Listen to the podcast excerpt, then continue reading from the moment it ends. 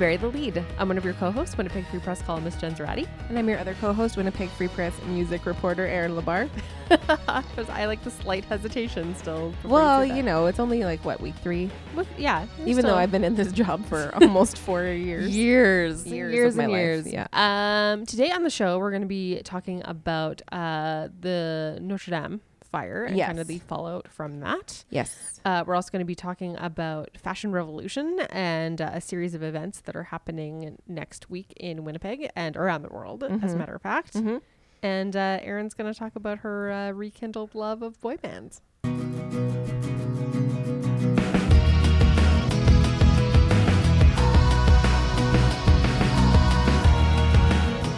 First, though, how was your week? It was good. I had one of those weekends where I had just the right amount of stuff planned. Mm-hmm. I love that. Because. I tend to either overschedule or underschedule. Not that there is such a thing as underscheduling in my mind, I but you know do. what you mean, you though. get the yeah, stir yeah. crazies a little bit. Totally, yeah. And because the previous weekend I had been inside because I was sick, so I went out to watch the Jets game with some of my fiance's friends. Nice. And we went to the movies, to our favorite theater, Landmark Cinema. Hashtag make me a Instagram influencer for you because I love you so much.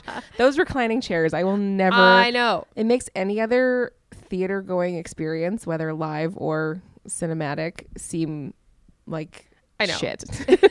like there's no other word for it. Pardon my Uh, French, but like nothing will ever beat those recliners. I know this. What I'm about to say is going to make me sound extremely bougie. So feel free to mute or fast forward or I don't how how do podcasts work. Um, but since going to the recliner theater, but also the VIP theater, mm-hmm. I went to a press screening of Isn't It Romantic in February, Right. which was at Silver City, and I was like, oh my god. How do people see movies here? Like your hips are too wide for the chairs. Yeah. Your knees touch the one in front of you. I know. It's crap. Yeah. I'm saying these words because your face is so funny. It's you think I'd be saying like the worst swear word in the world the way that your face is right now. Not that there's anything wrong with like your average Silver City. Like that is fine, but it's hard to go the point is, it's hard to go back It's true. once It's you've true. sat and watched a movie in a recliner Although I will say and have taken off your boots and have gotten like yes, super comfortable. cozy, cross-legged. exactly. Yeah. Like next level cozy. yeah. I will say though, and I told you this story that it was packed. It was a Saturday night and we were going to see The Missing Link, which is an animated film. So there's tons of kids, which is fine. I have no issue with people bringing their children to see an animated feature. But at Grant Park they have the um, fill your own drink. Like you touch the screen and it fills your cup. I find that so stressful. I haven't been that irritated in a super super like I almost lost it to the point where my fiance was like rubbing my back. So you had road like, rage in person? Yes, because it's every person in front of me. There was maybe three people in front of me, and every single one of them seemingly had five ginormous cups to fill. And I'm like, who are all these drinks for? You're by yourself. And then other people with their children are like, oh, Sally wants to pick her own drink, but she can't reach the touch screen. And oh, she pushed the wrong button. Oh, she can't decide which f- Snapple she wants. like, okay. It's all fine and dandy to let your kids do that kind of stuff, but when you have a line of 40 people behind you who are like gonna miss their movie, just fill your kid's cup. Like just fill it and go I know. I'm all about fostering a sense of independence with kids. at the right time. at the right time. It reminded me of that scene in Sex and the City where Miranda is in the elevator and people keep being like, "Oh no, like he likes to push the button," and oh, she's and then like, he pushes all the "Yeah, yeah. And then at the end when she's like, "I also like to push the button," and she, that's sometimes how I feel. Where Yeah. it's like, you know what? but like I almost lost it. It's It was we we made it out alive, but I was quite irritated. I suffer from choice paralysis, so I find it too much. I don't like it, and I also feel like people don't know how to line up there. So it's just like this, like it's pandemonium every time, and it's like I just want my bucket of cola. yeah, and I feel like if anyone ever runs into me at a movie theater, they're gonna think that I'm a terrible person because I'm yelling at my fiance because he also has choice paralysis. yeah, and I am like efficient, efficient, efficient, like get in and get out. And he's like, oh, I don't know which ginger ale, peach or lime or cherry. And I'm like, you've been in line for 25 minutes. Yeah. You couldn't have made a decision. I know. Oh, I get so I'm getting all worked up about it even now just talking about it. I'm not a terrible person, but it's it's that context that makes me terrible. Um, I haven't seen a movie in the theater in a long time. Oh, you should go. It's great. Um, I saw the Lego movie at the recliner theater, and that Mm. was delightful. But yeah, the tr- challenge is not to fall asleep. Um, what happened in my week? I don't know. You took Nothing. a driving lesson. I did take a driving lesson. So almost forgot. I was like, nothing happened. No, you did so good. On Monday, I had my first driving lesson. So I mentioned this in the last episode of the pod that I was going to begin in car driving lessons, which is something that I haven't done since I was in high school. And it went so good. There was a legit thunderstorm that night. Like, You were quite nervous about it. uh, we had all the weather on Monday in yeah. Winnipeg. Snow, rain, Thunder. So literally, literally thunder and lightning is happening and i somehow parallel park perfectly three times and yet i have not been able to do that in oh i don't know 16 years of testing You'll like be fine. good first step forward. but the two things that were extremely validating one my instructor was like because i was like telling him that i'm 100 and haven't been able to pass and he's like oh it's fine. I'm like oh i hope i pass this time. And he's like without missing a beat super confidently you will. I was like okay. He's like no. He's like i can tell in the first five minutes. He's like your driving is good i was like perfect you should get one of those Winnipeg is good sweatshirts and just have it say my driving, my driving is, is good. good. so yeah, so I have the next one on next Monday. So I have four in total. So I will keep you updated. But I'll tell you, I did parallel parking, drove around, and did a three point turn, all successfully.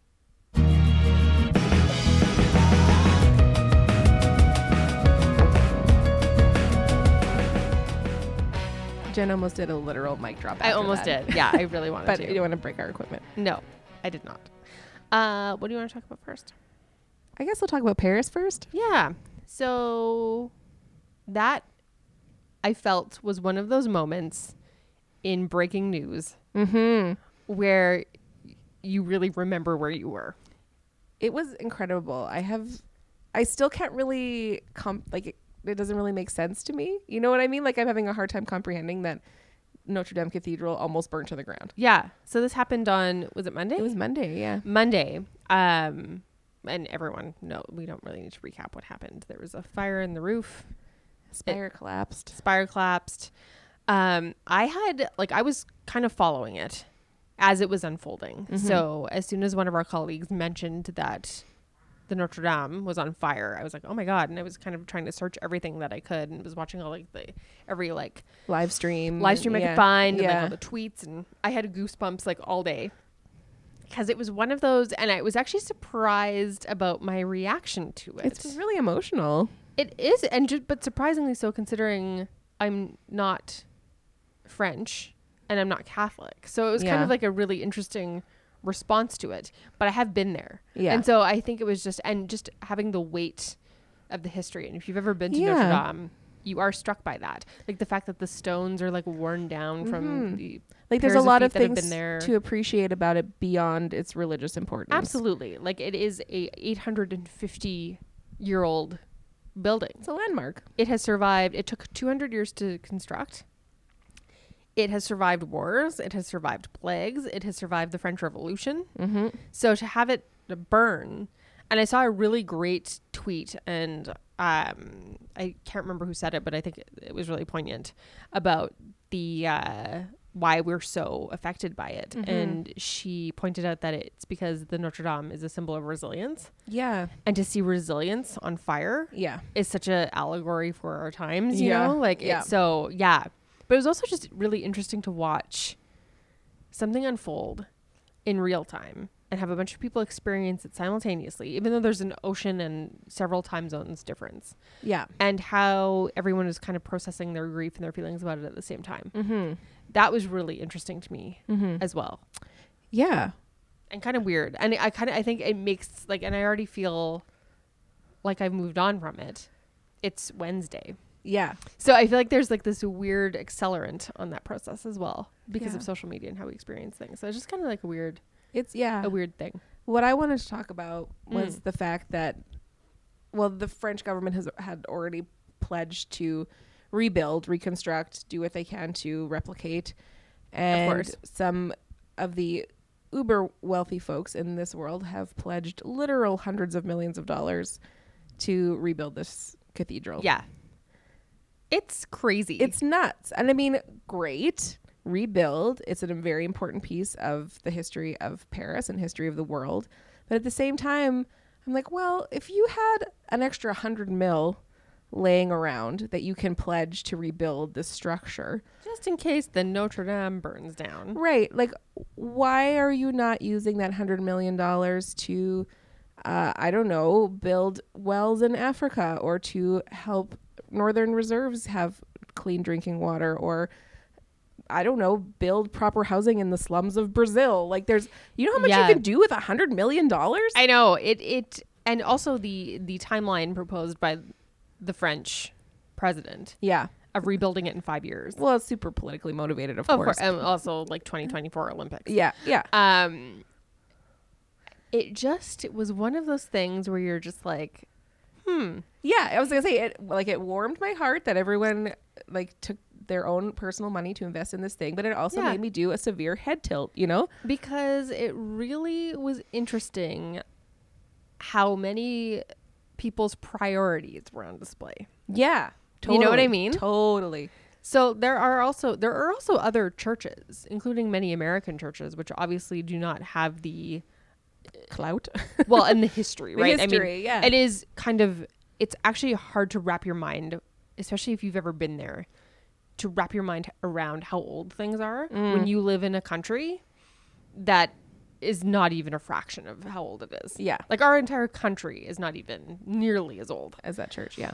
Um, but there are churches in America right now who have been desecrated on purpose. Mm-hmm. Not an accidental fire, but have been desecrated on purpose that have not had this kind of outpouring. Mm-hmm. So, what I think would be an interesting challenge for people is if you were feeling a way about the Notre Dame, to maybe be like, okay, I'm going to take those feelings and donate or do whatever, if you can, to something smaller Mm-hmm. you know kind of take those like Yeah. notre dame seems like it's covered like it seems like it's going to be rebuilt if you were f- channel those feelings that you felt on monday and either donate to a different church or donate to a different cause or what like whatever you want Mm-hmm. but like you know harness those feelings and put them elsewhere Yeah, I totally agree with that. um i want to talk about speaking of devastation speaking of devastation um so a few years ago i don't know if you remember this there was a huge factory collapse in Yes, I do. bangladesh Yes. 2013 april horrific almost 1200 people died Right. um many more were injured. And it was kind of it was a factory where a lot of fast fashion brands used. And it kind of was the wake up call the world needed in terms of sustainable practices in fashion. Mm-hmm. from that an organization called fashion revolution started. And winnipeg is finally hosting some events as part of this next week. So i did a big story for saturday's paper about it. Um, so there's like a whole bunch of different events like the mending workshop and there's like a fashion show and There's like a swap, right? a- yeah, a Yeah. huge two day clothing swap, like all kinds of things to kind of just get people thinking about making changes mm-hmm. to how they consume. And I wanted to bring this up. I did a story, so I've been thinking a lot about it, but just kind of thinking about like your own consumption habits Mm-hmm. is really hard. And one of the things that I really admire about Fashion Revolution as an organization is that they don't really, they're not into boycotts and they're not into sig- singling out specific companies. Okay. And why I think that's good is because they point out that's not really an agent for change that people might think it is because people still need to be employed on the back end. Right. People do still need to find employment in factories. What sparks change is advocating for transparency Mm-hmm. and better practices Mm-hmm. throughout the entire supply chain. Mm-hmm. And I was kind of thinking about my own consumption habits and how easy it is to have such cognitive dissonance about that and be like, Oh, for sure. I will buy this $20 top, but not think at all about why it's $20 or how it's $20. Yep. You know? Mhm. So there's all these events happening in Winnipeg. And if you're a not Winnipeg listener, there's probably events happening around you too because it is a global thing. Right. But it is just good to think about because fast fashion, not only is there a huge human cost, landfills. So we're spending more on clothes. We're throwing out clothes at a rate that has never been seen before in history. Mm-hmm.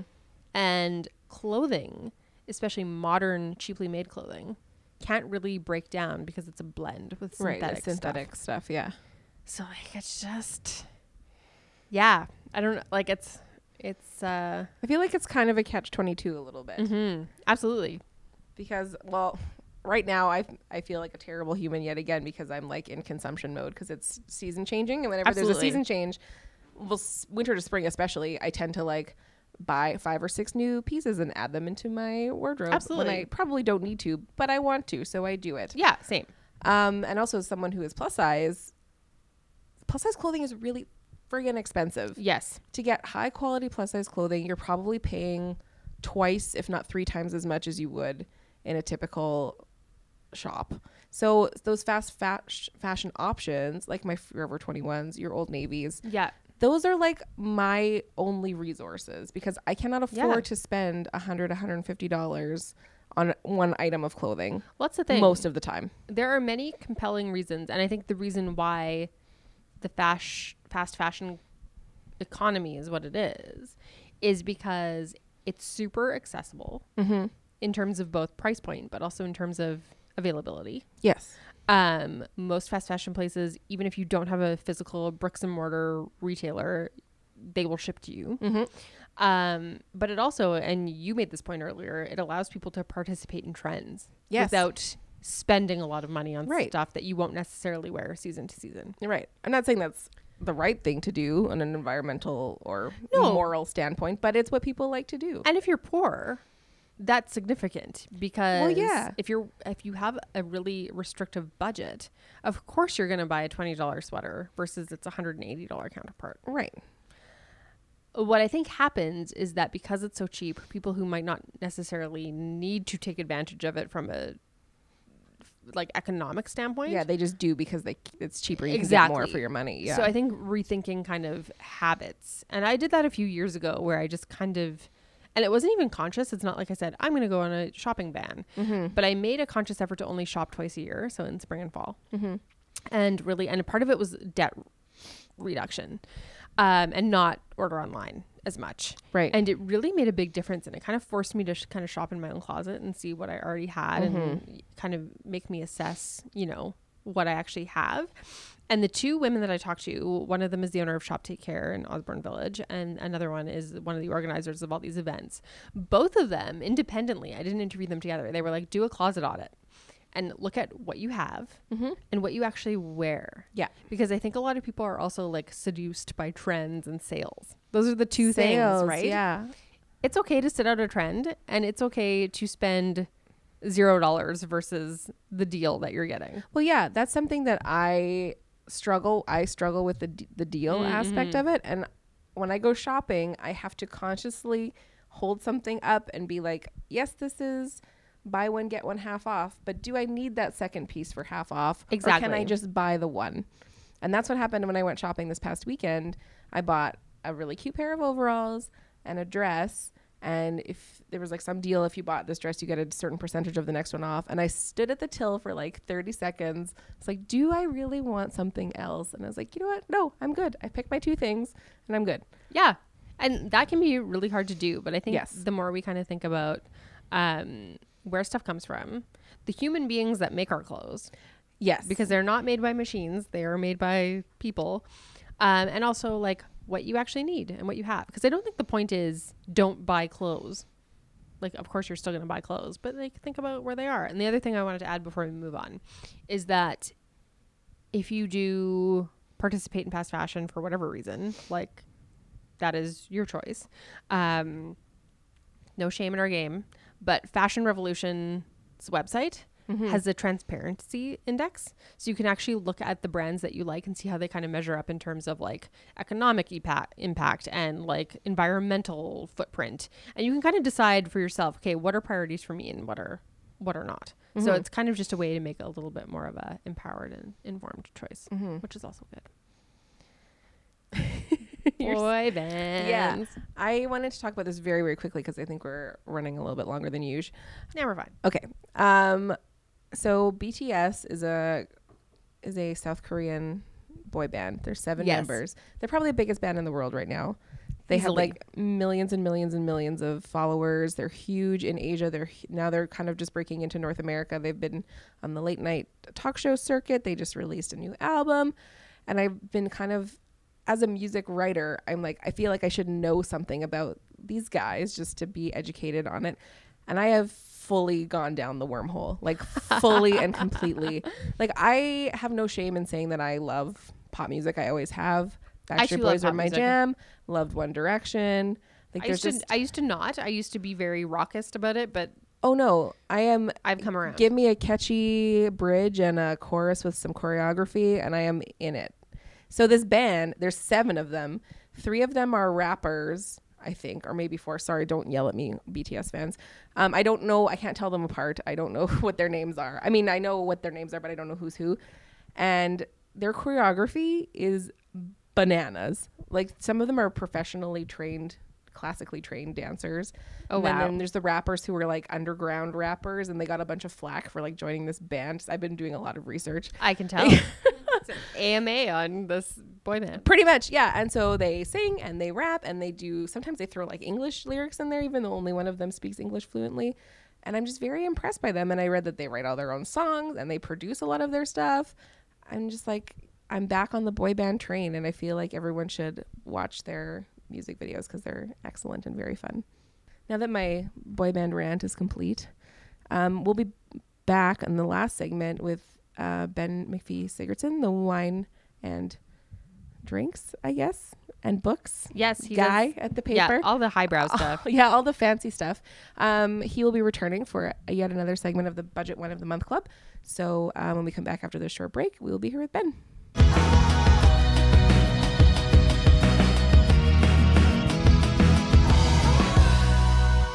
And we're back with Ben. Welcome back to the pod. Hi, thanks for having me. We're Thanks doing-. Um, another segment of our Budget Wine of the Month Club. Yes. we Sound are. more yes, excited. Sound more Yeah, yeah, excited. yeah, yeah. Um, Ben has brought to us a beautiful looking rosé. I know, right? It's uh, it's uh, it's it's sort of ro- getting to be rosé season. I mean, you can drink them all year round, but but there's a, a larger selection of them coming into the market now because you know it's springtime, the weather's getting nicer, Exactly. and yeah, Finally. this is a lovely looking one. I uh, I picked it up at uh, it's available at Liquor Marts. It's um the it's from Spain. The Baluarte uh, Rosado, 2016 vintage. Um, for those of you keeping track out there, it's from the Navarre. Why did I laugh like that? That was so weird. Uh, it's from the Navarre. It's from the Navarre region of Spain, which is sort of like near uh, France, up near the north, uh, in the north there, and uh, it's regular fifteen forty nine, and uh, it's on sale until thir- until April twenty eighth for thirteen ninety four. So it sort of just slides in under that price point that uh, we like to go for. In fact, I was gonna review this one. I was saying earlier for the for my uncorked stuff, and I had two bottles of rosé, and one was twelve twenty six. I think the other one was in price, and I opened that one by accident. I was gonna bring that one to this, so I see. more bang for your buck. I love the color of it. The label is also adorable. hmm It's a nice, clear, sort of clear, um, like non-colored um, bottle, and so you get this beautiful sort of orangey, peachy, pink kind of color, and then yeah, the nice flowers on the label and stuff like that. I, Like if you were one who shops based on label, Mhm. this is also a good. Totally. And I was choice. I was doing a little bit of research before I came on here, and it is a line that they developed. This winery developed, um, uh, meant to sort of like be fun, fresh, easygoing, but also visually appealing and all this kind of stuff. So because you know, you, s- as much as people are like, oh, you shouldn't judge a wine by its label and stuff like that, people do it all the time. I do it all the time. I half of the reason I bought this is because it looked nice. So Plus, like if you have a slew of social media influencers who you've hired to rep your brand, they're gonna be posting beautiful pictures of this bottle, exactly, and it's all about the gram. six or seven hashtags. Yeah, but it like it honestly is Yeah. really really yeah, beautiful. no, it's nice. It's very nice. So um, we should probably try. All I'm it. thinking about is like I have a wedding shower coming up, and I'm like, oh, how pretty would those be on the Mhm, tables for a mhm, wedding mhm. shower? Well, it's regular fifteen forty nine. So if you do decide to go for it until April twenty eighth, it is thirteen ninety four. Okay, Um, and it is made from the Grana- Garnacha grape, which is the same as Grenache, which makes sense because they make lots of that stuff in southern France as well, um, and it's just sort of across the border from France. Uh, so let's just uh, give it the old try.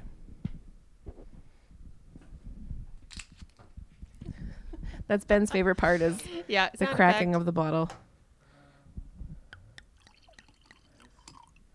more sound effects. Jen's just like a foley artist I'm over just here. a regular Foley artist over here. Have we ever discussed how rosés get their color? No, I feel like Does we that mean should. you don't want to discuss it? The cr- no, no, no. I don't think we've ever done a rosé on here before. Um, well, yeah, they're typi- typically made from well red grapes um, with um, uh, usually Hus- uh, the the the skins stay in contact with the juices for less of a period of time um, before the juice is drained off, and then um, f- uh, things start fermenting. It's usually made in more of a white wine style, but with red red wine grapes. Um, and so, yeah, you just pull the the juice out of the tanks. I don't know after however lo- I think it's like 24 48 hours kind of thing just Hmm. for it to get a little bit of color and maybe sometimes you get a little bit of um, a little bit of tannin from the um, from from the skins and stuff as well but not not typically too much and then you make it more like a white wine uh, in style like this stainless steel fermentation don't need oak aging and stuff for this this smells so good. I actually get a hint of Mm. coconut. Does anyone else smell coconut? I did I did this, didn't I do this last last month where I sn- smelled the microphone Yeah, you I, did. I just did it, You did it again. again. Yeah, I don't know. I get. Like sunscreen. yeah yeah yeah yeah yeah I could see that like and like some sort of like It smells like uh, summer. f- like uh, it makes sense that there's flowers on the label because it's got Yeah. a total floral note. As a matter of fact, now that I'm thinking about this wine a little bit more and I'm looking at the label, it's got like it's got flowers all over it, but it's also got like a strawberry on it and it's got some other kind of fruit on it as well. So it's probably supposed to be somewhat indicative of what you might pick up on the wine, but also it just re- looks really nice. I find rosés often s- have the same um, notes as whites to me. Mhm, mhm. Uh, This one, I it smells like red wine to me. Okay. Yeah, you know, I sort of I mean it's got some of that sort of florally sort of pear and peach kind of thing, but also like more sort of red berries. yeah, like there's like a raspberry cherry sort of Mhm. strawberry candy almost. I often enjoy rosés, and I enjoy this very much. yeah. Yeah, so it's got that's a good one. yeah. It doesn't have um it's 12.5% alcohol so it's fermented dry. It does have a, it retains a little bit of like fruit sweetness versus like sugar sweetness. like Very ripe- strawberry. ripeness. Yeah, ripe red berries Yeah. totally. Yeah, Um, yeah, very strawberry. Yeah, Yeah. The, the longer I sit here and talk, the more I can sort of like taste it on the back of my palate or whatever. That's pretty nice. it's um, and lovely color too. I actually don't like rosés that are too red Mm-hmm. because I find they look a little bit too much like cough medicine. and And sometimes color can make a difference, right? In terms of things being appetizing and appealing. oh, absolutely. And I think with rosés, that's definitely a thing. I mean, like the darker rosés that you see out there tend to be a little bit sweeter, a little bit heavier, a little bit more cloying, a little bit made more in that commercial style. This is a little bit. It sort of walks a fine line between you know having some some really interesting character, but also being really fresh and fun and approachable versus like heavy, yeah, cherry cough medicine sort of you know that some of those like richer, darker rosés have. Yeah, this is a really wonderful spring Mm-hmm. spring wine. If anyone has Easter brunches coming up this weekend, this would be perfecto. Totally warm weather and Yeah. or Easter foods going on. You could even I mean it would work with an Easter dinner too. I mean ham is sort of a weird Yeah, one to yeah. to pair with, but like just generally speaking, but you know there's a little bit of s- typically when people make their Easter hams or whatever, they are like glazed and so a Yeah, little bit of yeah, sweetness and yeah. stuff. And so this and this isn't th- super sweet. This is really No. nice. and it's got a little bit of acidity to it, which would cut through some of that sort of like the the sweetness and the sort of fattiness or whatever too. I, I think this would be actually a great wine to serve with Easter dinner. Absolutely. Um, I was gonna just say my in-laws, and I don't know if this is revealing a secret, but their ham recipe is so good, and the secret is Seven Up. Seven Up. Mm-hmm. So good. Really? So good. But yeah, Interesting. that would be awesome with Like it. a Seven Up glaze? hmm Hmm. Well, Seven Up and other things, but Seven Up is the the dominant thing. that is so so, good. interesting. Yeah, so like, good. do you have to make it go flat, I don't know. or you just crack her open and just dump it Yeah, on there? Erin, Erin, Erin's nodding vigorously. Yeah. Yeah, no, you definitely don't have to wait for it to go flat because the um, carbonation doesn't really affect like Mhm. a meat cooking time. And if you're making like crepes or anything of that variety, a lot of times people throw in a little bit of soda water as Mm. like a secret ingredient because Mhm. it makes it really, really fluffy, like not fluffy, but like light and easy Mm. to to uh, handle. Okay, that makes sense. That makes sense. Yeah. And it's worth mentioning before I forget that um, one of the reasons I thought Spain is because the Winnipeg Wine Festival is coming up. Uh, when May third and fourth. Yeah, f- my birthday weekend, Ooh, nice. What day is your thirtieth? B day, May fourth, Star Wars Day. Oh no. Um, no, I don't mean that. I, I, I, I like Star Wars plenty, but you probably have heard that so many I times. I have yes. Anyway, um, so Spain is a theme region for the Winnipeg Wine Festival this year. Um, the public tastings are like May 3rd and 4th at the RBC Convention Center, and there's events leading up the whole week in advance, including a couple Spanish themed ones, I think, or whatever. But there'll be a great like the public tastings. They'll have like a whole row, all of just Spanish wines. There'll be lots of like. Um, you know, n- nice sort of tempranillos nice r- rustic reds, some rosés, some nice crisp whites, and cava, which is like one of my favorite things of all time. So So just to recap, can you just say the name of this wine one more yes, time? sorry, yeah, Bal Baluarte, B A L U A R T E, Baluarte. Um, it's a Rosado, 2016 Rosado from the Navarra region of Spain, and uh, yeah, regular 15.49 on for 13.94 until April 28th At Liquor Mart. at Liquor Marts. Okay. and private wine stores, I guess, if Okay. they decide to carry it. Cool. Well, thank you so much, Ben. Always My a pleasure. pleasure. I'll start thinking about next month already. Any ideas? Uh, May long weekend? yeah, something good for Maylong. Maybe something like cheap and cheerful Yeah, for Maylong. yeah, for sure. Okay, cool. Cool. Thanks, Ben. Thank you. You can find everything that we've written at winnipegfreepress.com. You can also follow us on social media. I'm at Jen Zoratti on Twitter and Instagram. And I'm at Rabble on Twitter and Instagram. You can also email us at burythelead at winnipegfreepress.com. I'm away next week, so we will not be doing a pod. But then the following week, it's my 30th birthday week, so we'll be definitely doing a pod that week.